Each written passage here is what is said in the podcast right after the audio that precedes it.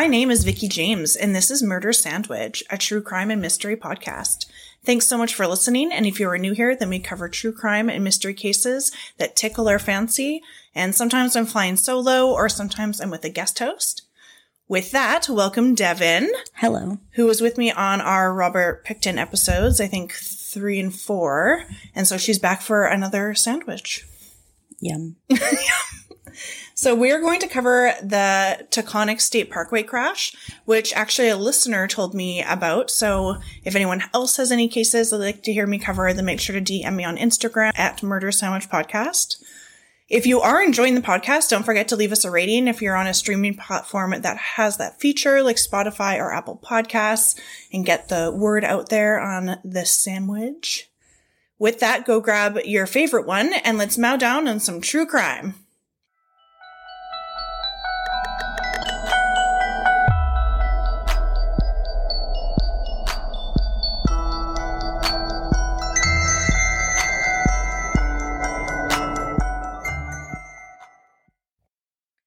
Okay, so Diane Schuler, she was born November 13th, 1972 in Floral Park, New York.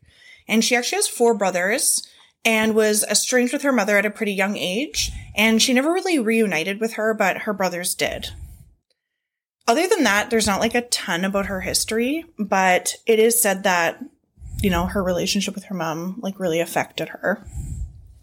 So way later in life, we're now Diane's 36 and she's now married to Daniel Schuler and they have two kids together. So they have a five year old son named Brian and then they have a two year old daughter named Erin.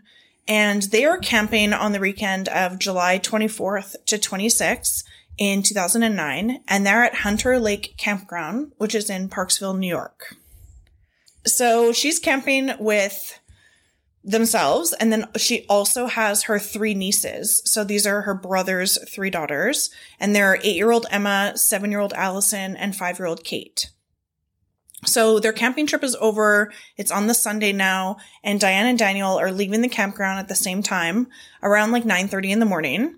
And Diane is leaving in her brother's 2003 Red Ford Windstar with all of the children. And then Daniel is leaving in a pickup truck with the family dog and they're all heading back to their home in West Babylon, which is about like two and a half hours from where the campground is located in New York, the state of New York.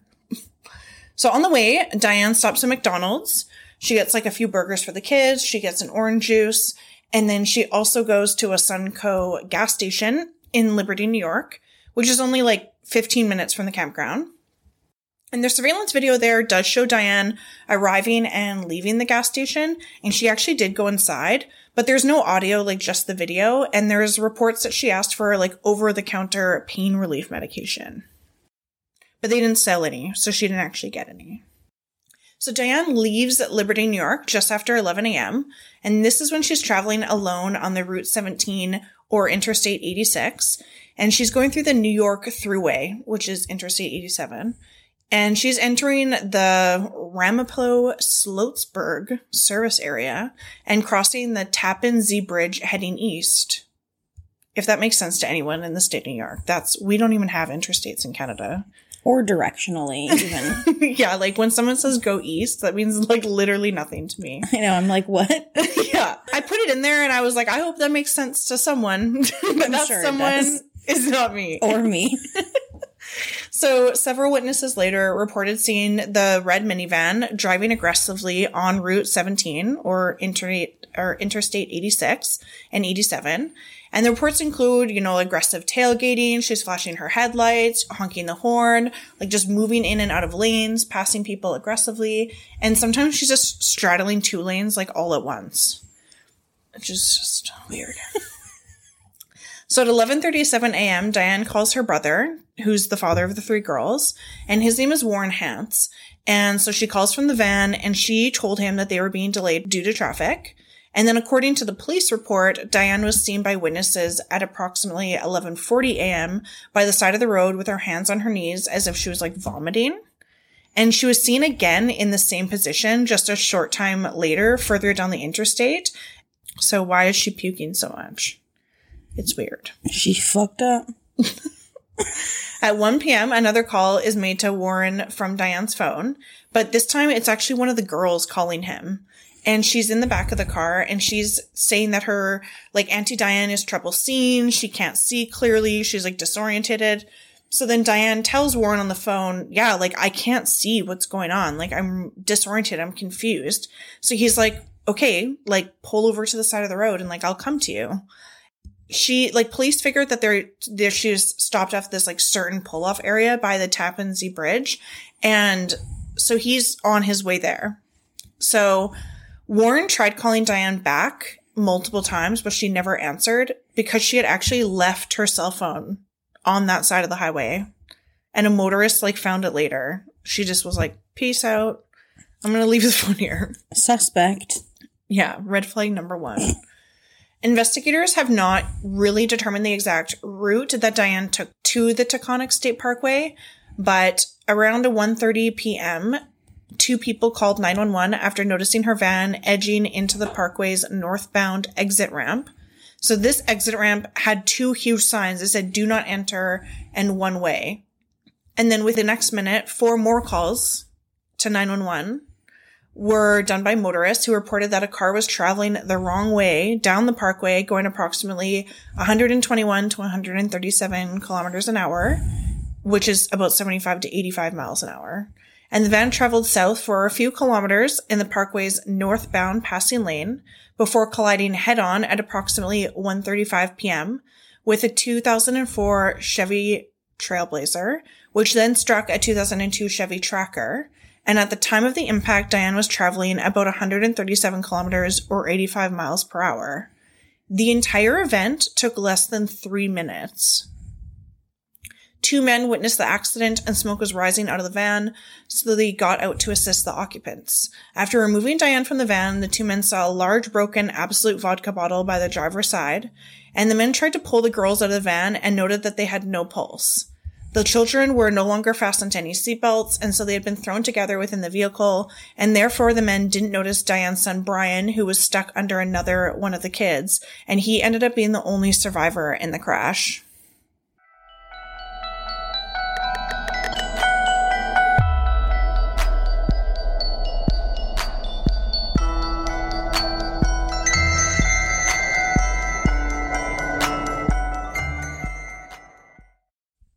So seven out of the 11 people involved in the crash were pronounced dead at the scene, and one would later die in the hospital, so the total casualties were eight.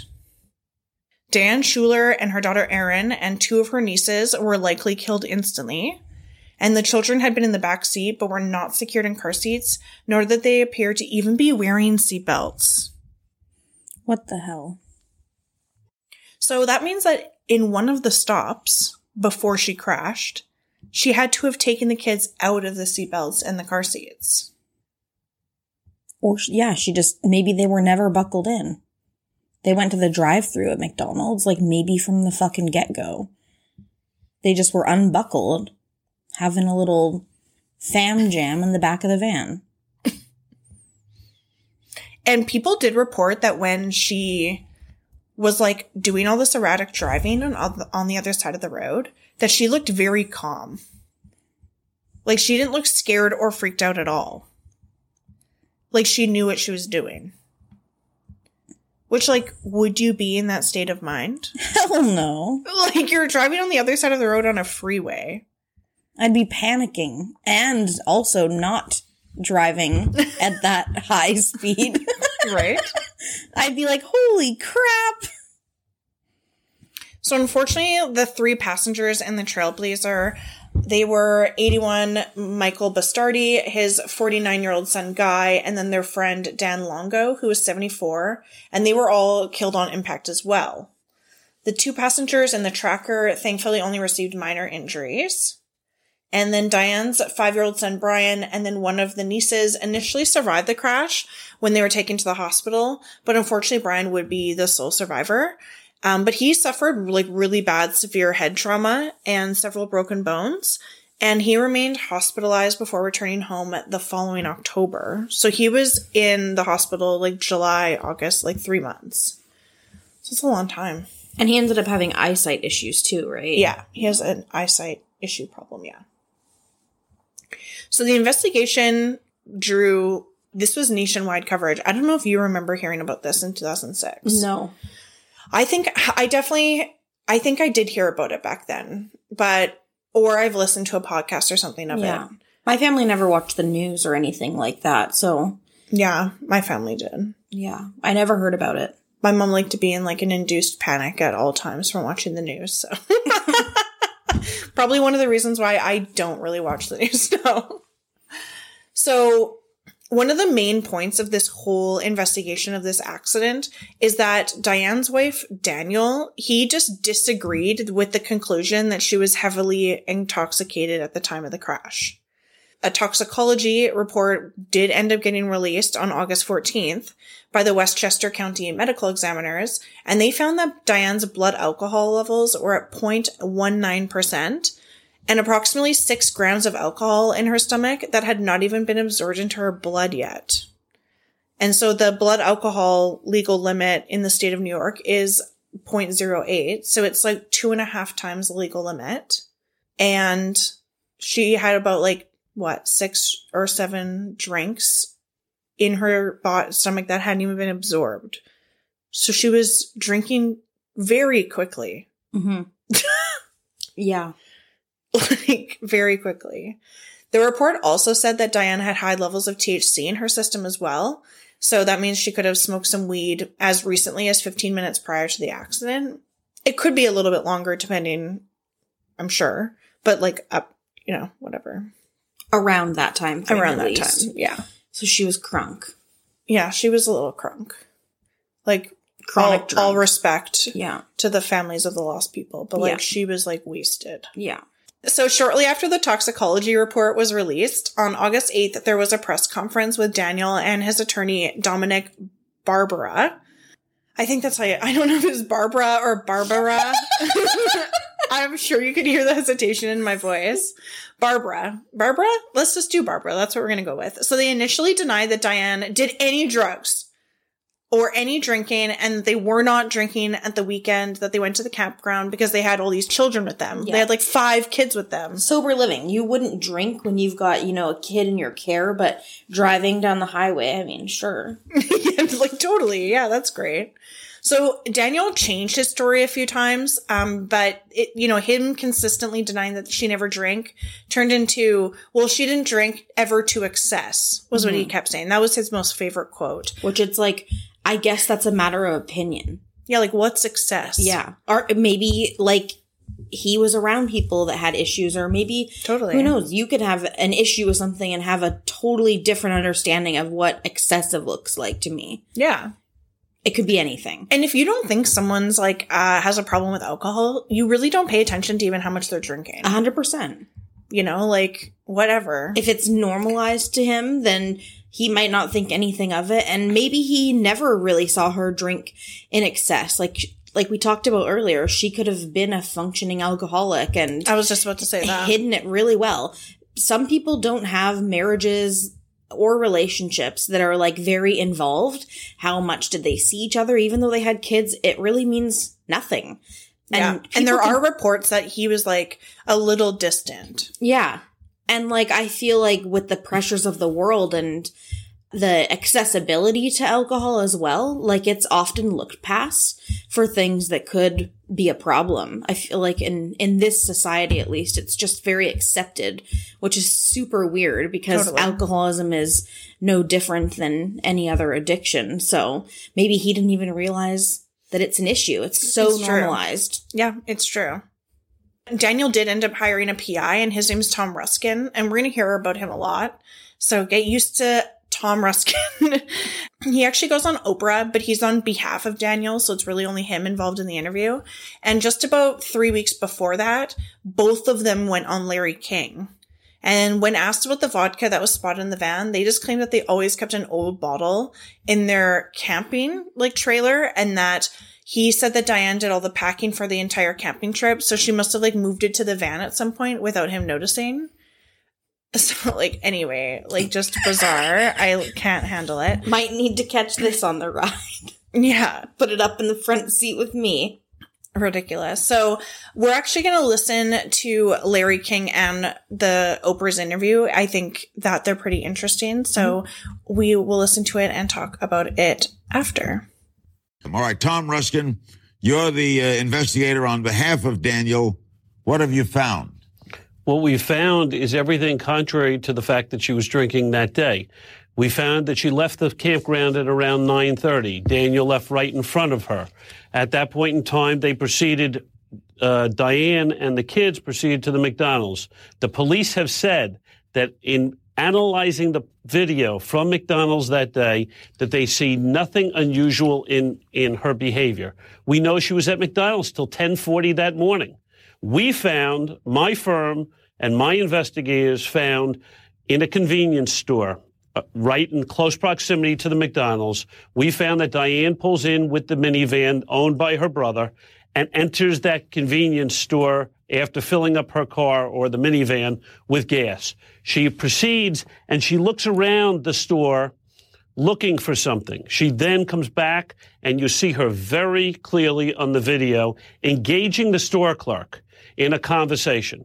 The store clerk has given us a statement which says that he independently remembers Diane Schuler. He didn't know it was the woman involved in the Taconic Parkway accident. He remembers her. And he picked her out of the video as we were going through the video of that day. He said, that's the woman who came in and was looking for Tylenol or Advil gel caps.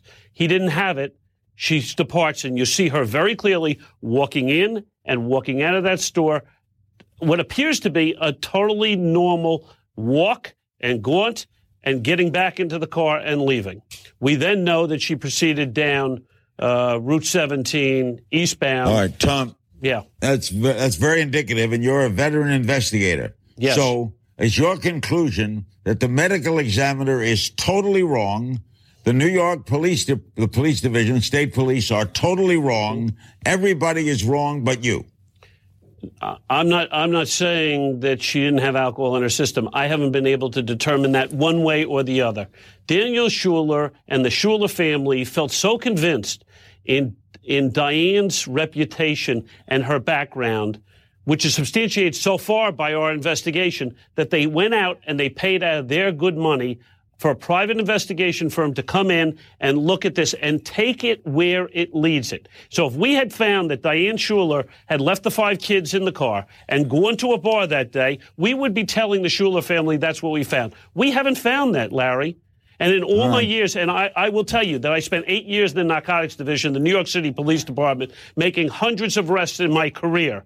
And I will tell you that I have never heard someone be able to tell me that when someone smoked pot and what their THC levels are and, and, and make that indicative that they smoked pot 15 to 30 minutes beforehand. I've never heard that. In all my years, 31 years of investigating, I've never heard of that.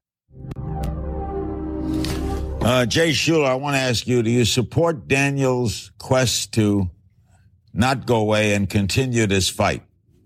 Absolutely, Larry. This isn't Diane. This isn't the Diane we know um, that to answer to all the families that are, that are wondering why we're doing this. We're doing this because I, if that was their loved one, they would want this done too. This did not, this isn't Diane. She's a wonderful mother, wonderful friend. And Diane would want us to do this to fight for her to say that, that you know, she can't rest in peace. We can't have her rest in peace until we can clear her and make this, you know, try, make it happen. That's why we hired Tom. We have Dominic. This is what we want because we Dan- we can't we don't feel she can rest. Daniel, what about this uh, toothache question? She's had a toothache for a while, a, a, good two months, but Dominic knows a lot more well, about it. To mention as a toothache is uh, she had an abscess in the right upper side of her mouth. It was two months old. That day she was looking for, and we can prove, some sort of medication. Right. I am not suggesting at all that the Anbesol or anything else is what turned into alcohol. That's the silliest comment anyone could think.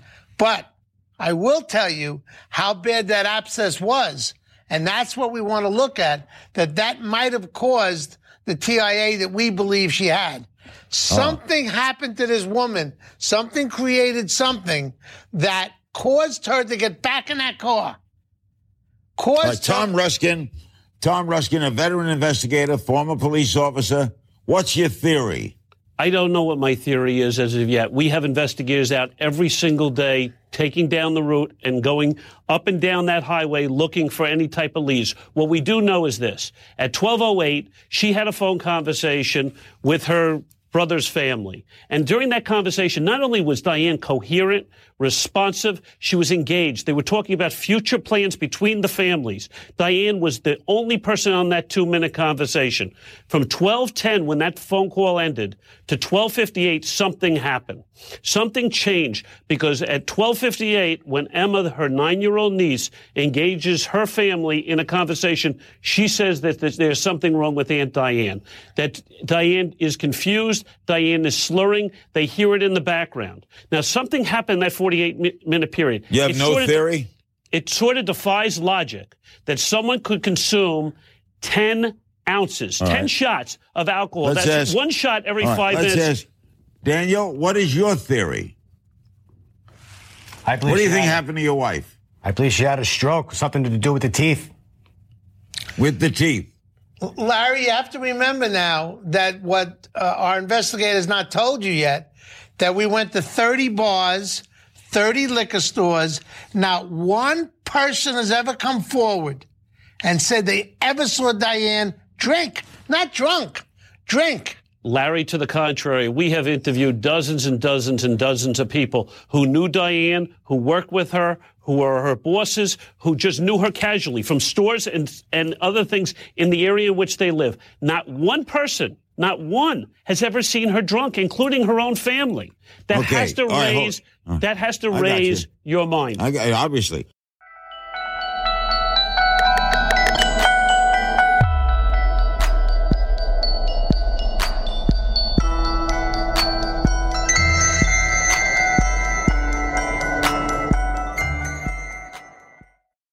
Initial thoughts on that in a lovely interview.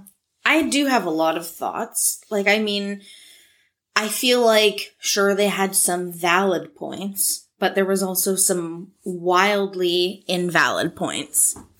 And, um, I don't know. It's just, So okay, so they're one of the first the one thing that stands out to me is like they said, oh, so much can happen in the 48 minutes. Mm-hmm. And I can understand that. And like a shot every five minutes, if that's what she actually consumed in the 48 minutes, like I get it. It's a lot. She's just swigging it back if that's, what the case. Yeah, like if you're sure thinking about it, she's like physically pouring it into a shot glass. But if you're chugging from a bottle and it just, you know, I'm sure it wasn't exactly 10 ounces right on the fucking dot. If you were chugging from any bottle in itself, you're definitely taking a lot of what you would consider a shot size ounce down at a time. Yeah. So yeah, 48 minutes is not that much time if you're swigging from a bottle. Yeah, and for them to go to all those liquor stores and question them, like I get the effort, but at the same time, like they found a bottle in the vehicle. So like she probably bought it before she went camping. The thing is, is why didn't they check more into that? Like why didn't they look at like bank statements or like mm-hmm. receipts? I guess if she bought it with cash, but like, you know what I mean? Like it just seems weird to me. And it would have more than likely had to have been at some point of her departing from the camp place. So like if you went into all these places supposedly to see if they had ever seen Diane drunk, like I, that part didn't really, I didn't get that wording there. Like yeah. she could have very well not been wasted. Why are the people at the liquor store watching her a person drink? Usually you leave.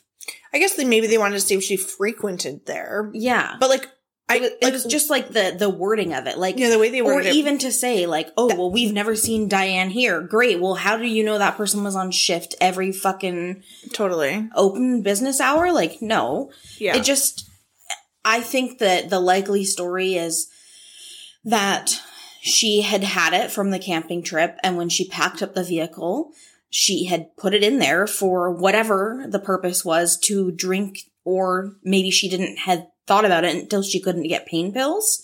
like if we're going on the abscess tooth, sure, you could be in a lot of tooth pain that it's maybe causing a migraine, which could cause vision issues, as you had mentioned before that she and like, a, about. and she had the abscess tooth for like seven weeks. Yeah. So the pain could have just been so excruciating. Then she couldn't get any medication to treat it, that she smoked some weed and had some to drink because it wasn't going away.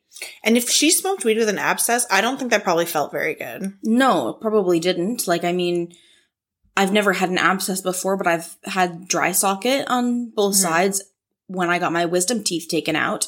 And it was to breathe was absolutely terrible, let alone smoking. Yeah. I just, I couldn't imagine that that would feel good. And she was just probably trying to numb it. I mean, people do go to extreme measures when they're in pain. That's if, if you're going to take the abscess tooth, if we aren't saying that she's like an alcoholic or whatever. But like, yeah, the other side of that is that she is an alcoholic Mm-hmm. and mixed in with her trying to recover from the pain. So if you want to kind of mix the two, Well, it's a coping mechanism, right? so she's already maybe have a drinking problem. Mhm. And in her head, she's like, okay, well, I'm going to have to drink more be- to numb the pain of this Yeah. tooth. And then that's maybe why she was swinging it back. Mhm. Because I am, you know, obviously I have a history of alcoholics in my, in my family and otherwise. And you don't always can tell when someone's drunk. No. People can be very natural and it's almost like when you see them sober, that's when you're thinking they're drunk because it's like an unnatural state that you don't even see them in very much. Well, and most of the time, like when you think about a drunk person, it's somebody you've seen like on the street or in a bar or whatever, and they're not like visibly and like proactively trying to hide their alcoholism. If you're trying to hide it, you're going to get pretty damn good at Yeah. hiding it. Like if your own husband, if he truly had no inkling that she was drinking or had a problem, then she was pretty fucking good Totally. at hiding that she was wasted. yeah. I saw the video of her walking into the convenience store She and like she, she- looked sober to me. She looks sober to me too. like you know, and she had so a did she start drinking? Like she had to start drinking right after that. Yeah. The thing is, is like with the kids in the car, like it's just so careless. Mhm. Who, what kind of mother would make that decision? Like that's just baffling to me. Well, and that's the the struggle when you bring addiction into it, right? Because if Yeah. she just truly doesn't see a problem with her alcoholism, it's very normal to her and maybe the kids had never witnessed it. Like if you're young, though all those kids were young, like You're under like nine. they all of them. they weren't looking at it and thinking, "Hey, that looks like a vodka bottle." Like Yeah, they're they- probably just wondering why their aunt and why their mom is so thirsty, you know, like she's just chugging her back and she probably didn't see the the wrongness and what could possibly happen. Obviously, your analytical skills aren't very good when you're getting wasted. yeah, So, I mean, it's it is it's really terribly sad and just totally. shows how one mistake like that can change your life and change everybody's life.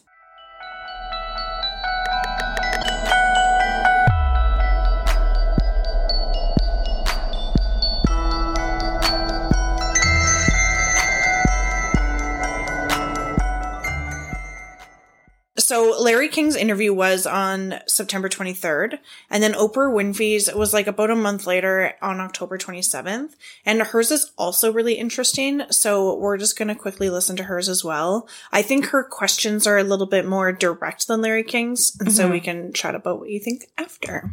So, um, Thomas Ruskin is that private investigator hired by Daniel Schuler, and he is joining us on Skype. So, what does uh, Daniel believe happened then the day of that accident, Thomas? Daniel doesn't know exactly what happened. The one thing he's convinced of from the day I met him, which was the day after the toxicology came out, is that alcohol and pot was not the cause of this accident. Daniel's convinced of that. When we were hired by the Schuler family, it was my mantra to go forward and determine what happened that day, no matter what it was. Every person that we've interviewed from high school through her adult life has told us they never saw Diane drunk. She occasionally did have a drink, but she would even, you know, mix it with additional mixers so she wasn't drunk. Okay, so tell me this: Was there vodka? Was there a vodka bottle found in the car? Yes, there was. And how do we explain the vodka bottle in the car?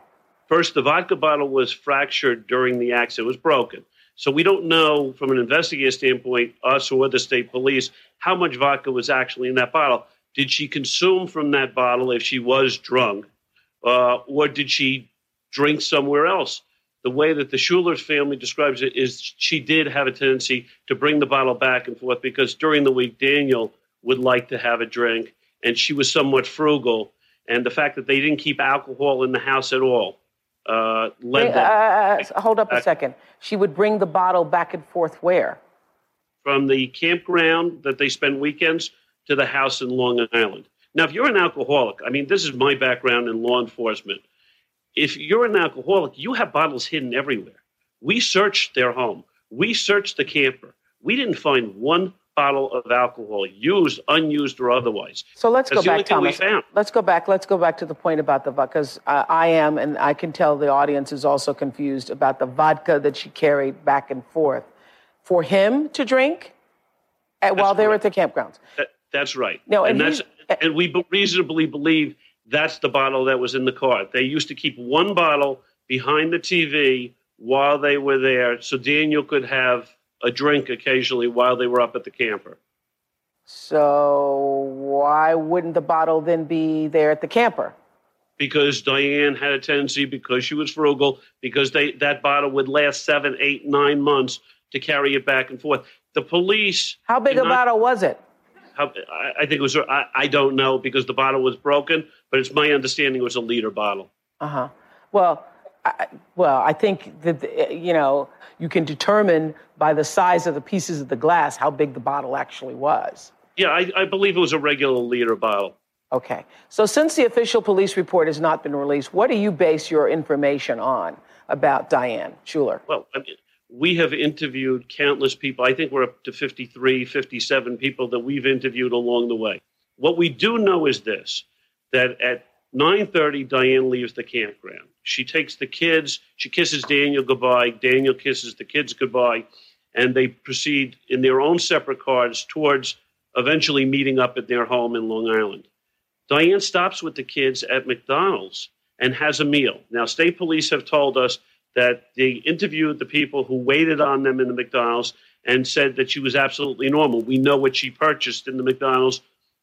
She's seen leaving the McDonald's on the video and appears to be fine. What our investigators found is that thereafter she went to a gas station in close proximity, filled up the car with gas, and then we have a video of her walking inside the convenience store and trying to purchase an over the counter pain medicine, gel caps. And the way we know that is we interviewed the store clerk who didn't even know was Diane Schuler. Okay, let me ask you this then. How do you, as an investigator, explain the toxicology report with high levels of marijuana in Diane's system? How do you explain that? I can't explain it, but what I will tell you is what we are doing is I want to determine if those results are correct. There's nothing to assume that they're not correct. Well, the Schuler family obviously doesn't believe that report. They absolutely, Daniel Schuler does not, and the Schuler family does not believe that report. They believe that a mistake has to have been made. It is the family's position that something else caused Diane's death. Daniel's convinced beyond any doubt that this is not the woman he was married to for eight years. He Well, never I- saw her drunk. Okay, well, as he a- never saw her drunk. Okay, I think that's an interesting statement that he says he used the term drunk. He used the term Well, drunk. and intoxicated. I mean, I'm using the word drunk. Yeah, but You no, know, he, used, he used in his statement, I never saw her drunk. My question Right. is, has he ever seen her drinking? Oh yeah, he she's had drinks. She had a she had uh, drinks at family functions occasionally, but she would have like a portion of one drink. Because the No truth is, as you know, as you know, as an investigator, different people with different levels of intoxication handle it differently, and not everybody is a falling down, you know, can't walk, can't talk or speak, drunk. And as you know, as a private investigator, and as we're going to talk about later on in this show, there are many people who have secrets that they hide and they keep from their families and they keep from, you know, other people who know them. Is it possible that Daniel Schuler is in denial. I don't believe he's in denial. I believe if she was a drinker, which is not what our evidence has shown thus far. When I came into it, I really did suspect that we might find that. That's not what our evidence has shown thus far. Your evidence Shown has shown contrary. what? What is your Our- evidence our shown? Well, this this is what we do know. At 11:37, Emma Hance, her niece, makes a call to her family and has engages her father in a conversation in which he says that they're running a little late. At 12:08, Jackie Hance, her her uh, sister-in-law, calls and engages Diane in a conversation. And Diane is coherent, she is responsive, and she is engaging. They are talking about future family plans. At 12:58, 48 minutes later, Emma makes a call from the same cell phone to her family saying there's something wrong with Aunt Diane. There's something Aunt Diane is having trouble seeing, she's having trouble talking, and she is confused and lost. Diane is in the background, heard, she doesn't know where she is. Now, that's 48 minutes that she's traveling along with the kids. It is inconceivable that someone could consume eight to 10 ounces and metabolize that within the 48 minute period. So something possibly other than alcohol could be a contributory factor to this accident. Brian, their five-year-old son, is the only survivor. How is he doing? Brian's doing well. I mean, Brian suffered very severe injuries. He broke his leg, he broke his arms. He's a normal five year old boy who is recovering from very severe head trauma. But uh, I saw Brian just last week and he was playing. He wanted to go out and play ball. So he's recovering, but he does have some of the uh, effects from the accident. We'll be right back.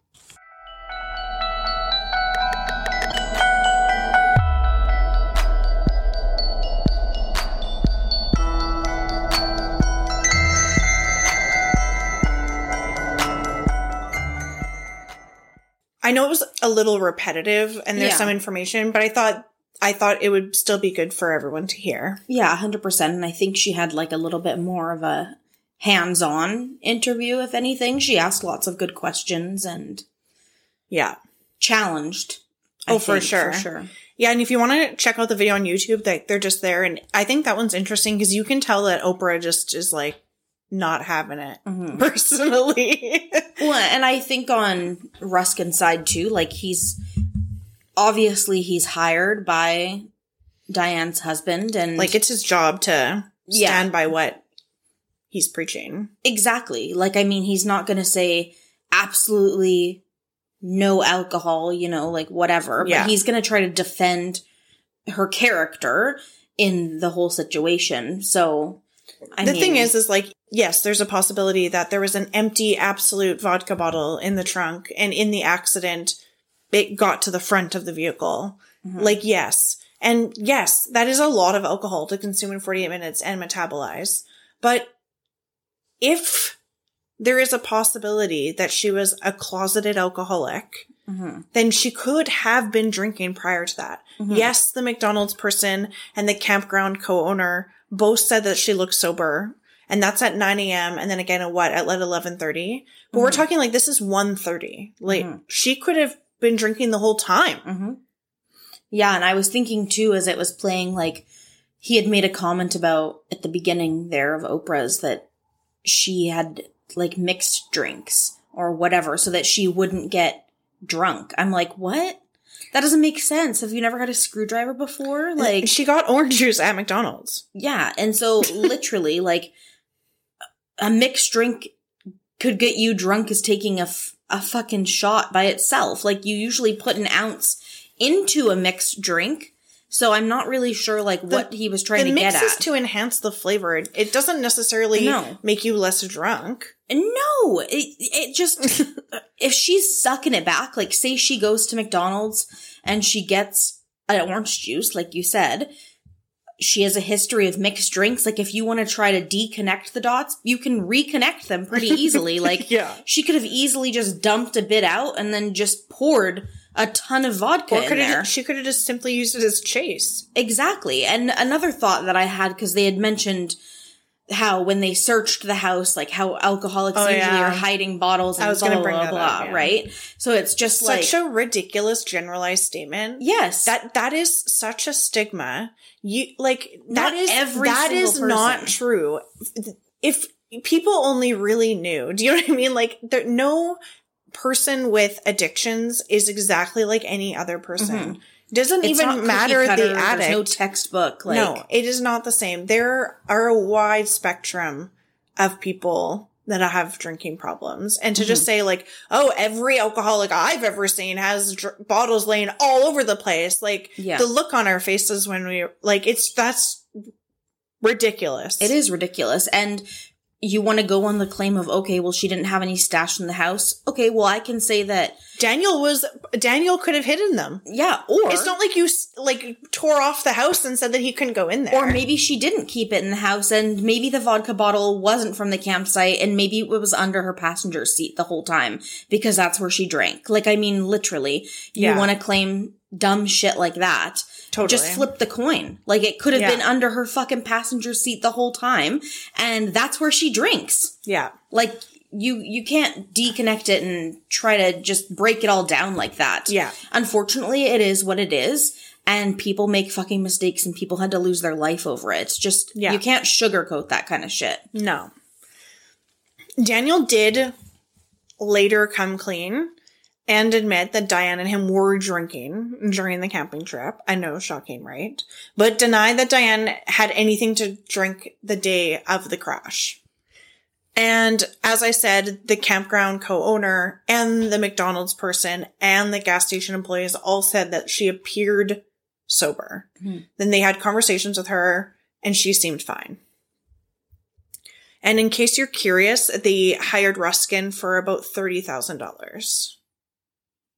And he did in uh, September, it was reported that yeah, he interviewed everyone and that they had never seen Diane in a drunken state. I loved Oprah's question when she was like, okay, did anyone ever They've see her seen her drinking? drunk, but what about take a drink? Like, Yeah. So in the autopsy results, Ruskin brings this up that it did show an absence of any organ damage that's often found in alcoholics, but like that does not rule out alcoholism entirely. Everyone also has different livers. hmm And just to say, she could be a very recent alcoholic. That's exactly right. It doesn't mean it's prolonged exposure. What if her and Daniel were like doing really awful in the marriage and she had only really had a drinking problem last like six months? Or hell, two months? Or hell, seven weeks since she started with her pain from her abscess tooth Really? and realized that alcohol would alleviate her pain. Yeah. That's the whole thing is does anyone know how long it takes for an alcoholic to be an alcoholic? Like Mm-hmm. really you can have a negative relationship with alcohol within really a few days. Mm-hmm. Like yeah, people might not categor- categorize that as an alcoholic, but maybe to someone that is. Like people who don't drink and maybe are never around drinking and like, you know, they grow up really not around alcohol Mm-hmm. and then they start drinking a whole week straight. To them, that's probably like a huge problem. Yeah. To us, it's like, wow, shit, I went on a bender this week. Well, and some people look at people that have a glass of wine with dinner and consider them an alcoholic. Totally. People are like, oh, if you have a drink every day, like you're an alcoholic. Yeah. And I'm like, It's all a matter of opinion. totally. Agreed. So Daniel did deny any reports that his wife did drugs. I hate calling weed a drug, by the way. So it did say that she started to smoke weed occasionally and that she just used it to relieve insomnia. But later in November, Diane's sister-in-law came out and was a little rat and said that she actually smoked weed on a- smoked weed on a regular basis. I cannot. He was a little rat. Like, holy crap. Well, come on. Like, just let it Yeah, rest. she just fucking narking on her. Like, don't get me wrong. Like, I'm definitely not trying to side w- with Diane at all. No. But as someone as a frequent weed smoker, the amount that they're talking about this THC is like, well, how high was she really? Like, Yeah. we watched Kendall Rae's video on YouTube earlier about the case, and even she said, you know, mo- when if you're just high, mm-hmm. you're usually more careful and mm-hmm. going slower. Very few high people are going to speed down a freeway at 137 kilometers an hour. And to boot look calm. Yeah. Like I'm telling You're you right now. I can't I couldn't get into a vehicle ever, ever if I was stoned. Like obviously illegal, but like I mean, if you're thinking about I just couldn't. My anxiety would be fucking busting me up. And I'd be like going probably 20 kilometers an hour, thinking that I was going 1000 kilometers an hour. true. And I'd be gripping the wheel like I'm in back to fucking future. Like, Yeah. like there's no way that I'd be like, while cars are fucking beaming at me and Yeah. I'm in oncoming traffic. I'd be shitting my pants. Yeah, and like I said, if she if her abscess tooth was as bad as she said it was, there's no fucking way that she smoked that much weed. No. Like, you know what I mean? Like it would hurt.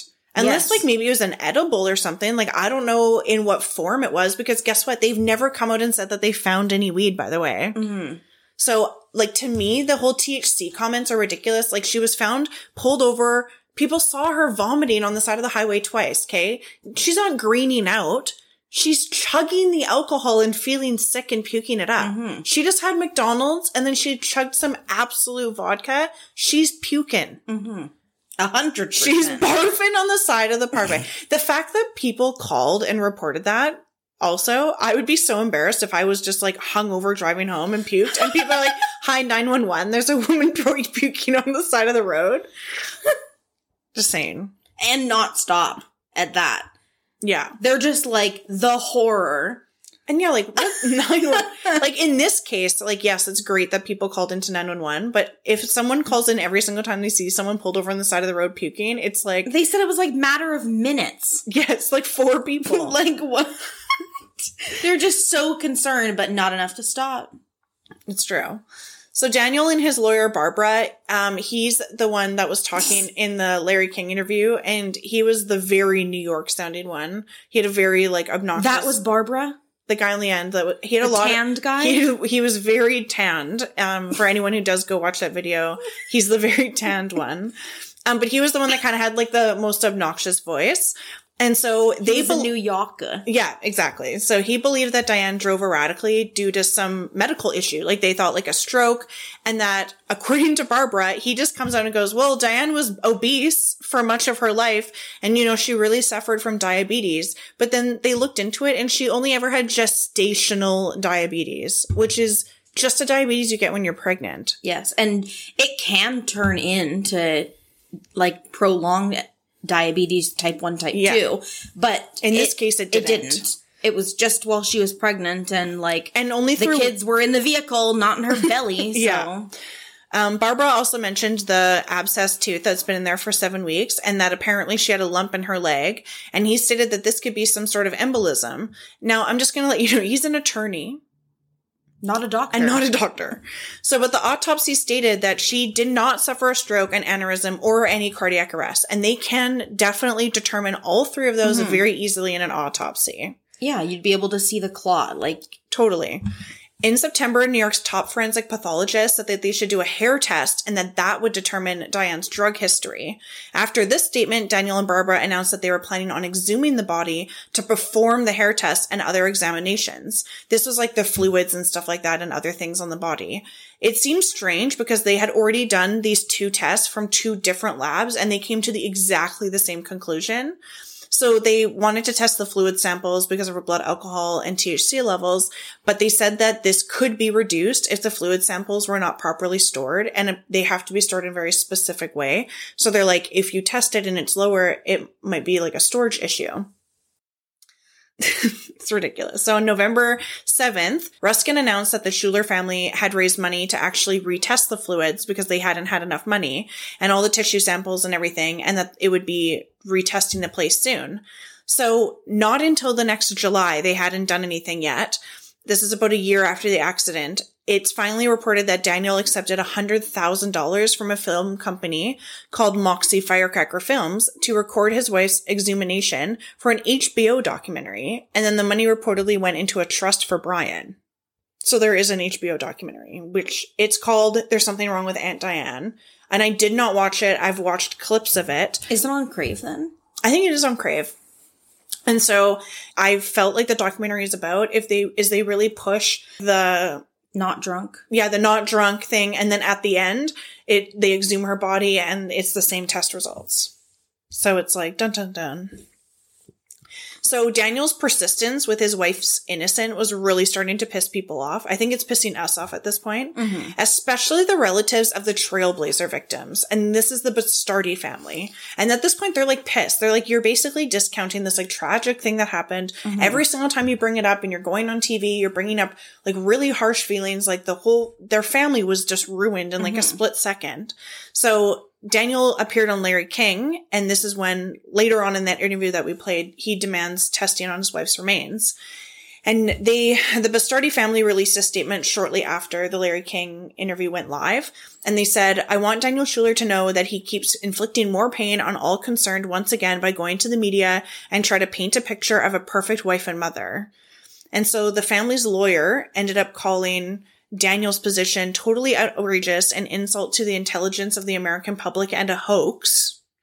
After that, Ruskin was the only one who went on the Oprah Winfrey show. And I think Daniel was actually meant to go on that show. But Ruskin did tell reporters later that Daniel avoided any media appearances after the Larry King show out of respect for the Bastardi family. Good for him, mm-hmm. I guess. So in June 2010, they received the official final report from the New York State Police on the accident after 11 months of analysis. And the report upheld the previous toxicology findings that Diane was highly intoxicated and had high levels of THC in her system at the time of the accident. Shocking. Yeah. Even when he exhumed the body, it was exactly the same findings. Like nothing else different has ever been found, no matter how much there's been any testing. Mm-hmm. So according to the Westchester County Medical Examiner, the crash was actually ruled a homicide because the victims were killed due to Diane Schuler's negligent driving, regardless of the toxicology findings. But obviously because Diane's not here anymore to receive a charge, Penalty, yeah. yeah, like- no charges are filed. But in October 2009, there is a DA, the district attorney, and her name is Janet DiFiore, and she faced accusations from the Bastardi family uh, because they thought that she mishandled the case because she didn't get a grand jury together to, To investigate the crash. And prosecute a dead person. Yeah. I think that they were trying to go after Diane's estate, and we'll get into that really quick here. So Janet, she won the re-election like that month, even though it was like kind of a scandalous deal during the election time. And the Bastardi family said that if she didn't convene a grand jury, that they would seek support in the matter from the state attorney general and the governor to get her to do it. Nothing ever came of it though. So right after this, the Bastardi family actually wanted an administrator to be appointed to Diane's estate so that a lawsuit could be filed against it. And Daniel officially declined the role in November 2009. So this left county court judge to appoint a public administrator. I assume that he did that so he can't be sued and it's just her estate maybe, but I'm sure that's all legalities. On December 10th, the Bastardi family filed a suit against Diane and her brother Warren, and he was only included because he's the registered owner of the vehicle, like insurance, right? But they were seeking unspecified damages for willful and reckless conduct. And in July 2011, Jackie Hance, who lost her three daughters in the accident, filed a suit against Daniel, her brother-in-law, and the suit claimed that the three deceased girls suffered terror, fear of impending death, extreme horror, fright, and mental anguish.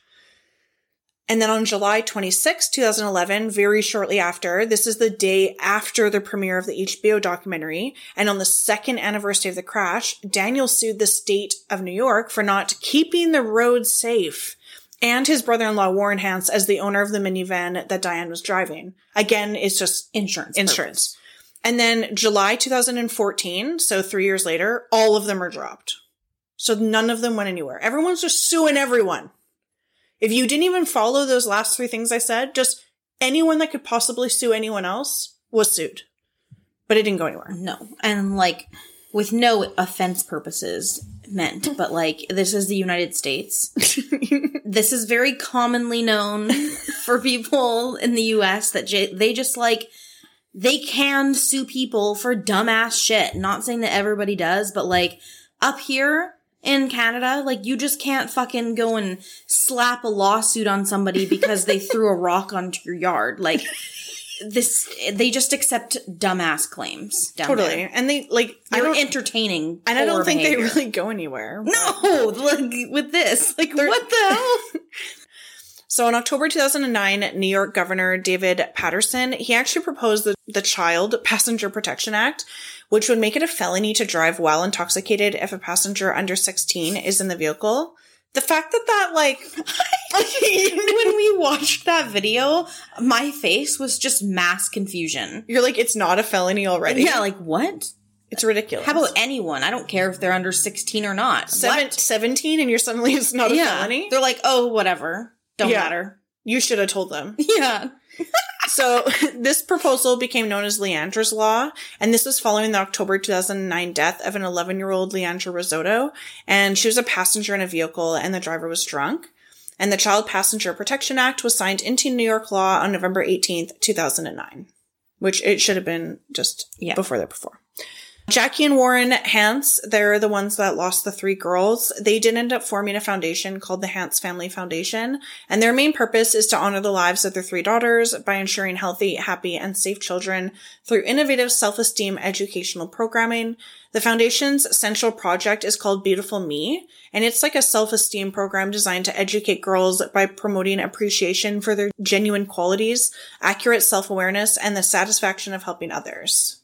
So I think that's really nice. Hmm. And they stayed together, Yeah. which I think is is commemorable. And they did have another kid. yeah, without being in that situation ever. And, and I personally haven't myself, but it does put a lot of stress on a relationship and your family gets torn apart. You end up sometimes blaming people for things that were completely out of their control. And I just think it shows that they obviously did care about each other and were able It must have been like really hard for Warren because Yeah. on one hand it's like it's his sister, Yeah. but it's like she did something awful hmm and because of her actions. Yeah, you start overanalyzing everything that you did prior. Like, But like she there- left. Like he was on his way to where she was. Mhm. And if she had just simply waited, everyone would be alive. And that's the thing is like, Mhm. why did she drive away? And leave her phone there. It just doesn't.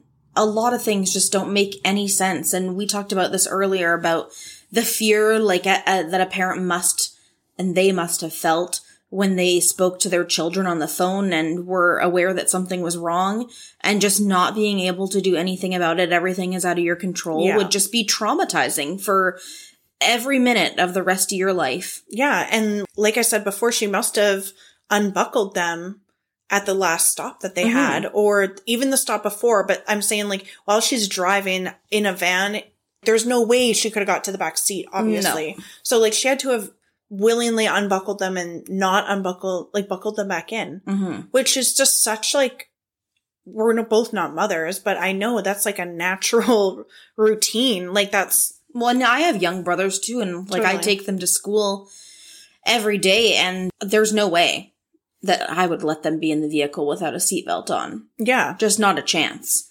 I even tell people when they get in my car and I'm like an adult with other adults. Mm-hmm. right? So like I don't know, like I feel it's it is super weird, but it's not weird enough for me to think that an abscessed tooth could have done that. Mm-hmm. I think she genuinely was drinking because the toxicology results just don't lie. mm-hmm. Like they just don't lie. No. So there have been lots of reports on this in the media throughout the years. Uh, Dr. Phil did do an episode where he talked about drunk driving moms and it really heavily featured Diane's story.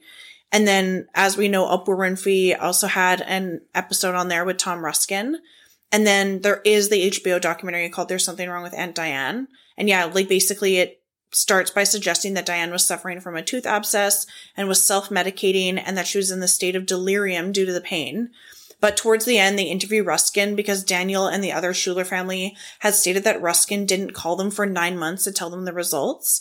But Ruskin comes on the documentary and denies this and states that he actually called them months ago with the results and that basically they wouldn't call them back. And he corroborated all the previous tests and the Schuler family still denies the results. Jackie Hance, she ends up writing a book called I'll See You Again. And she actually like talks about the tragedy and focusing on initial grief and then like later her reemergence into life. And I'm sure that's like a heavy read Mm-hmm. for sure.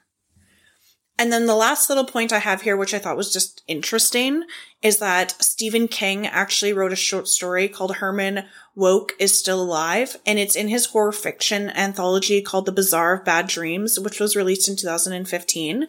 And according to King, the story is directly based on the Taconic State Parkway crash. Interesting. Very interesting.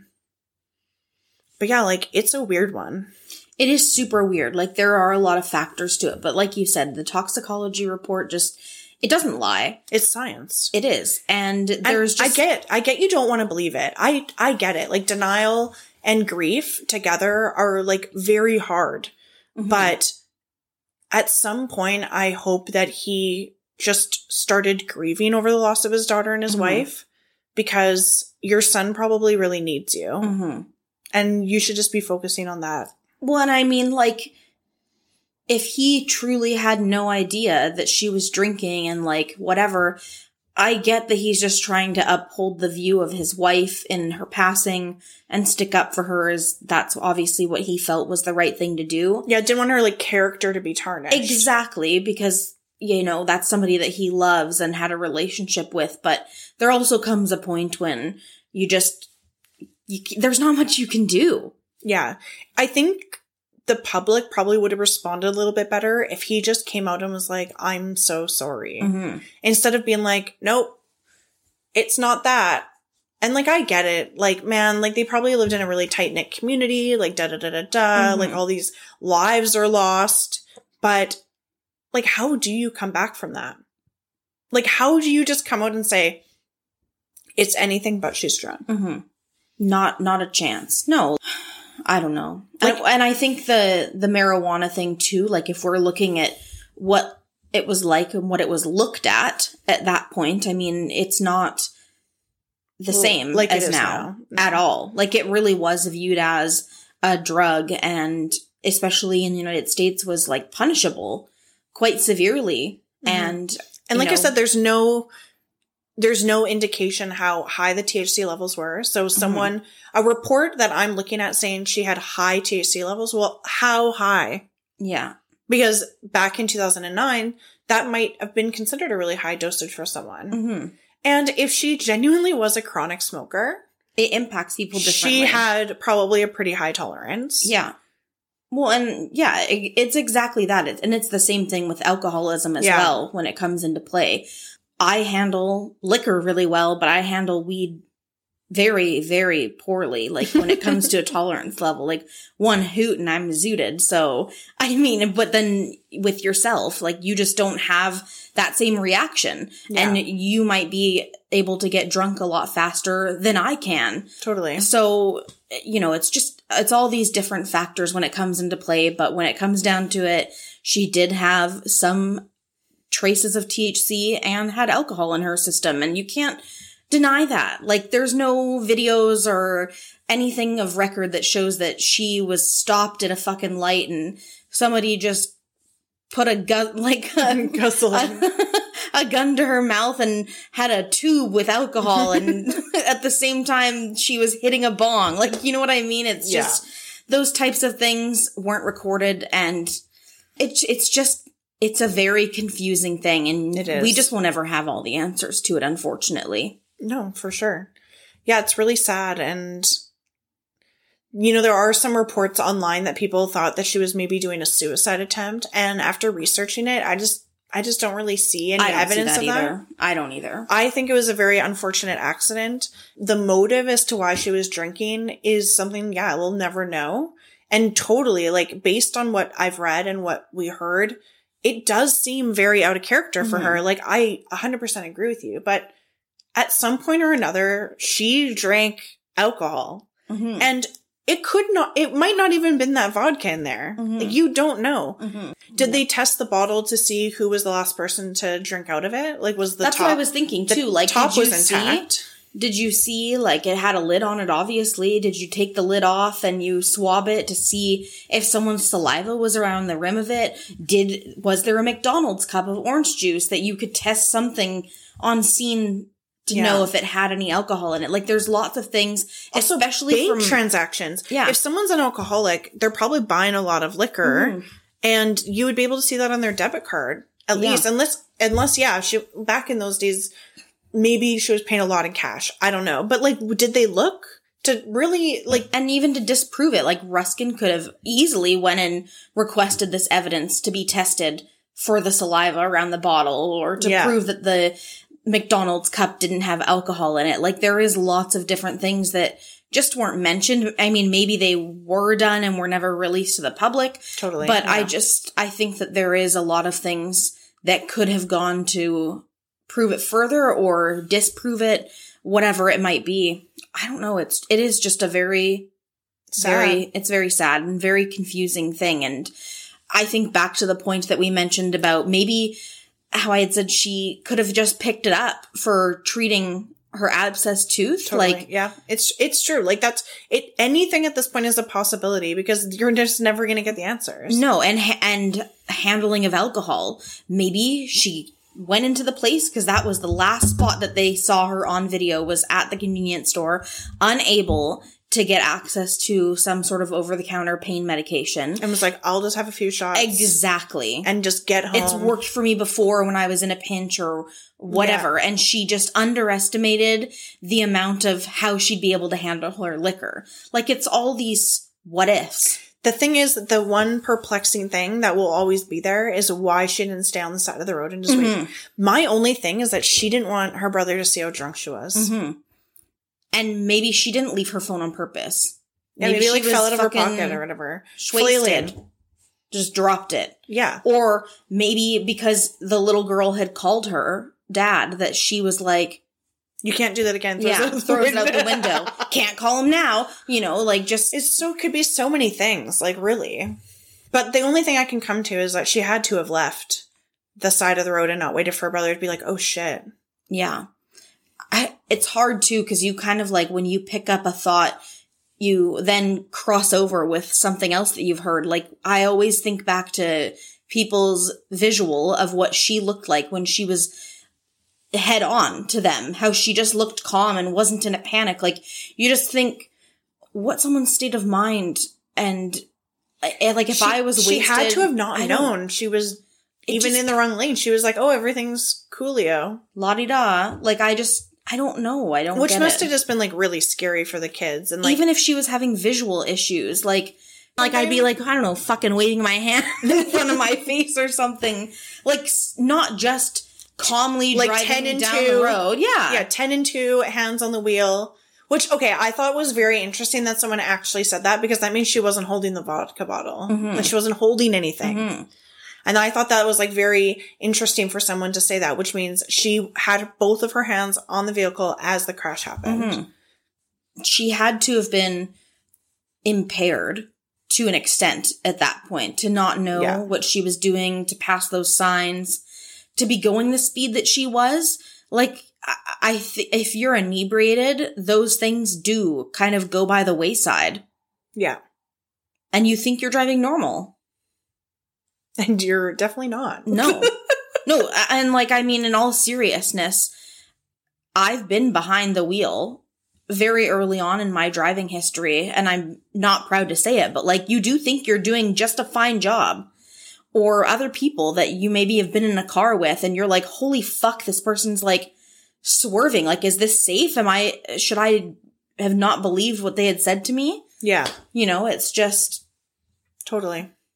It just like one one decision can just yeah. domino effect and like ruin not only your own life but so many other people's. A hundred percent. and I feel very sorry for the Bastardi family because they like really it's no closure. No, and it just kept getting brought up and brought up. Like I get It's their like meaning of, leave it alone. of being upset. It's yeah. you know, not only having to not be able to turn on your TV because you don't know if there's going to be another damn interview where you're being reminded of your loved one's passing, but obviously reporters and shit are going to show up at your house. So you can't even just not turn the TV on. Yeah. You can't go to the grocery store. Your whole life is just completely dug up and destroyed. So, I mean, if anyone listens to this and takes anything from it, it's like seriously just think about stuff before you do it. Yeah. I, w- I will never, I won't even have one drink and get behind the wheel of a vehicle ever, ever again. Yeah. It definitely teaches you a lesson. Mm-hmm. Not everyone. There's No. people who have like 20 DUIs and they should just not be around a vehicle like literally Ever. ever. but no, for sure. I think this case is really sad, but I'm happy it got recommended to like it's a, a really good one to like hash out and It is. because it's really like yes, there's a conclusion, but to some people there's not because it is very weird. Mm-hmm. So, hey everyone, it's quickly editing Vicki over here, and I just wanted to let you know that there will be some bloopers at the end. I forgot to include that in the episode when we were recording, so stay tuned. Yes, I want to say thank you to Devan for joining me today. Thanks for having me. This was like obviously much less of a controversial subject than the last time. Like, I know I got a little heated on the Robert Pickton. Everyone so- liked it. No one said anything. Okay, It was really good. good. So, If you want to catch up on the Instagram, then it's at Murder Sandwich podcast at Murder Sandwich podcast. and yeah, I, we will have a new episode in two weeks. Woohoo! See you then. Like very. What the hell was that? Sounded I thought music was starting to I thought play. it was a duck. I was so confused.